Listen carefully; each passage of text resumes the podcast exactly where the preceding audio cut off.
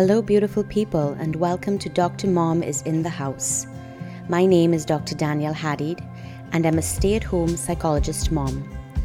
I understand the challenges of staying sane and emotionally healthy in today's hectic and demanding world.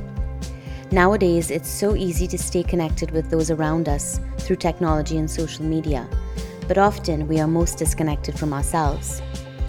I'm here to share with you some tried and true counseling and psychological strategies for achieving balance, managing stress, and living towards optimal wellness. My goal with each podcast is to provide you with at least one tool or technique that you can try and apply in your everyday life as you take steps towards achieving balance and living towards your optimal wellness. So, thanks for joining me, and let's get to it.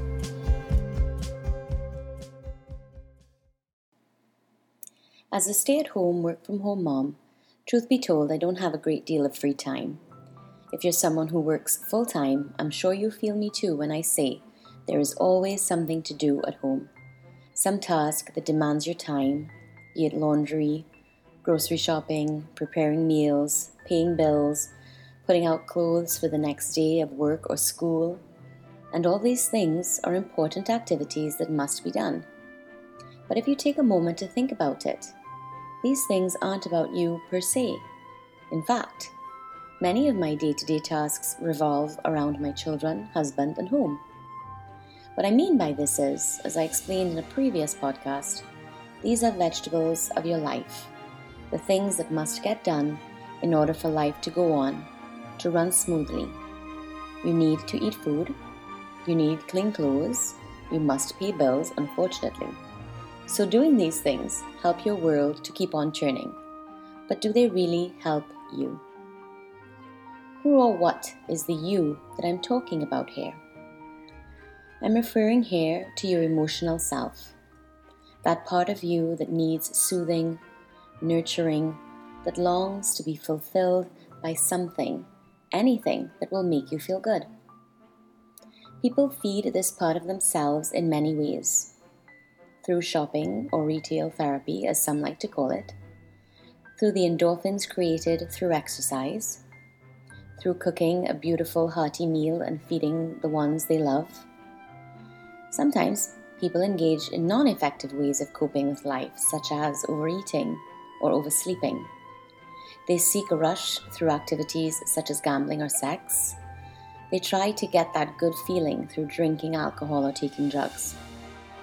I will share honestly with you that I used to spend lots more time on social media than I would like to admit. I did this because mindlessly scrolling through people's posts and feeds seemed soothing and somewhat interesting. I came to the stark realization that my social media usage was going overboard when my handy dandy smartphone started tracking my screen time usage. Thank you, smartphone, for showing me that I have been wasting countless precious hours of my life staring at that small screen. I turned 42 in February and am aging like fine wine, might I add. I took some time on the day of my birthday to reflect on my life, to look at where I was spending my time, where I was putting my focus and expending my energy. I faced the reality that by spending so much time on social media, I was tuning out of my own life and losing precious time with my loved ones and with myself. I was missing moments with my kids, missing out on observing the interactions between them, their laughter, and daily achievements. I was fooling myself into thinking that I was relaxing or being productive, while I constantly checked social media, following the lives and experiences of other people, some of whom I didn't actually even know. Now, don't get me wrong. The internet in general can be a tremendous source of information and provides avenues for learning and growth. And social media connects people and creates community across the globe. But like everything else in life, there are some downsides too. The fields of counseling and psychology have started engaging in research to study the effects of social media on things like decision making, body image, social and sexual wellness, and academic performance. Professional organizations, such as the American Academy of Pediatrics, are looking at its impact on children, such as cyberbullying and a phenomenon called Facebook depression. In 2016, Forbes talked about how social media users responded to authenticity versus perfection. The reality is, some people present their true selves on social media, and others present the best version of their lives that they want you to see. But when you're mindlessly scrolling through your social media feeds, how are you to know the difference between what's real and what's not? What often happens is people unwittingly slip into a process of constant comparison, gauging their lives and experiences with what they see on social media. Not always do we walk away from Facebook or Instagram thinking good thoughts. Often, our impression of our own lives takes on a negative tone as we come to the conclusion that the lives of others are more exciting, more fulfilling, more fun, more prosperous, more everything than ours. So, why do we do this to ourselves, people? Why aren't we using our precious time to do something more productive, more soul soothing? Now, before I go any further, I wanted to state loud and clear that my intention here is not to criticize how anyone spends their free time. My role here is not to judge, only to offer possibilities for how you might be able to get in touch with what you are really needing so that you can engage in experiences that provide a greater sense of fulfillment and wellness in your life. With that goal in mind, since my birthday, I've been looking for things that I could do during my few and far between free moments that would be a better use of my precious time. I looked to things that would allow me to reconnect with myself. This had to start with me putting down my phone. Then I asked myself the question what would make me feel good? I thought about how much I enjoyed putting together art projects for my kids and taking over when they lost interest. So I pulled out some adult coloring books that I bought at a conference many years ago. I found a box of color pencils and spent 20 minutes coloring. It was glorious. It fed my soul and cleared my head, and at the end of it all, I had a pretty picture that made me feel kind of proud. Cleveland Clinic posted an article in 2015 describing some of the benefits of adult coloring. They likened this activity to a meditative state that allowed the brain to relax by focusing not on the self, but on the repetitive, in the moment activity. Also, because colouring is what they call a low stakes activity, whether it's done right or wrong doesn't matter. It's all about being present in the moment, making simple choice such as what colour to use next, and creating something beautiful through those simple choices and actions. Now, adult coloring may not be for you, and that's okay. It's all about finding the activity or pastime that fits best. So I invite you today to think about how you could use those few precious free moments to do something that energizes and grounds you, that soothes your soul and makes you feel good. Close your eyes for a moment. Take a deep, soothing breath in and then a cleansing breath out. Do that a couple times. As your mind starts to quiet, imagine that you are standing in a room with five minutes to spare.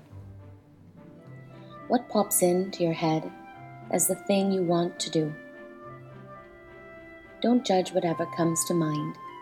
Just let it flow into your consciousness five or even 10 or maybe 15 minutes that are all about you and what you want to do. Do you have that vision in your mind? Give it a minute to percolate and take shape. Do you see it? Now allow your thoughts to drift to what you might feel like if you're actively engaged in that experience. Do you feel relaxed? Energized, fulfilled, at peace. This is the thing that you need to do whenever you have a precious few moments to yourself. So, this is where your smartphone can be a huge help because there is literally an app for everything these days. If meditation is something you envisioned or are interested in, or better yet, a practice you thrive on, you can download an app to help you do that. There are some that offer short timed meditations or guided meditation experiences. How else can you use that handy dandy smartphone to help you achieve wellness and true relaxation? Load it up with your favorite songs. Download a book you're interested in reading. Sign up to receive motivational affirmations or spiritual readings. Remember to think here about anything that you can add to your phone, to your life, and day to day functioning that will add to your sense of wellness, joy, and fulfillment. And let's not forget the tremendous health and spiritual benefits of spending a few minutes in nature. Deepak Chopra includes nature in his six pillars. He suggests that spending a few quiet moments outside whenever possible can help you tremendously. Step outside into the sun. Feel the breeze on your face. Listen to the rustling of the trees or the birds as they fly by. Take off your shoes and feel the grass or concrete under your feet. This easy exercise will help you to feel grounded, quite literally, but will also help you connect with the world around you with your nurturing breath and gives you the chance to reconnect with your inner voice and feelings. As I close today, I want to share with you an unexpected side effect of my coloring that first day. My kids thought it was the most interesting thing that Mama was coloring. They actually were a little jealous of my coloring book and huge box of color pencils. They begged to join in, and I invited them to choose the colors I would use and where I would color next. We chatted while we did this, and it dawned on me that by putting down my phone and tuning into myself, into an activity that brought me joy, I was connecting with my kids too and sharing precious moments with them. And that's what it was all about. Hopefully, what I've shared about today has helped expand your perspective on how to better use your precious spare moments in an effort to get reconnected with yourself and engage in achieving overall well being. So, give one of these a try or figure out what activity fits best for you as you go forward into the rest of your day, into tomorrow, and the next day, and the next. Before I wrap up today's episode, I'm excited to share with you that I will be launching a YouTube channel next week. The name of it, as you might have guessed, is Dr. Mom is in the House. I Get Asked a Lot. I will be covering questions and topics that I have been frequently asked about as a mom and psychologist. So check that out, and I hope you find that information helpful.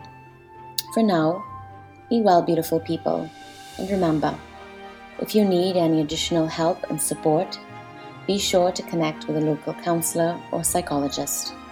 Until next time.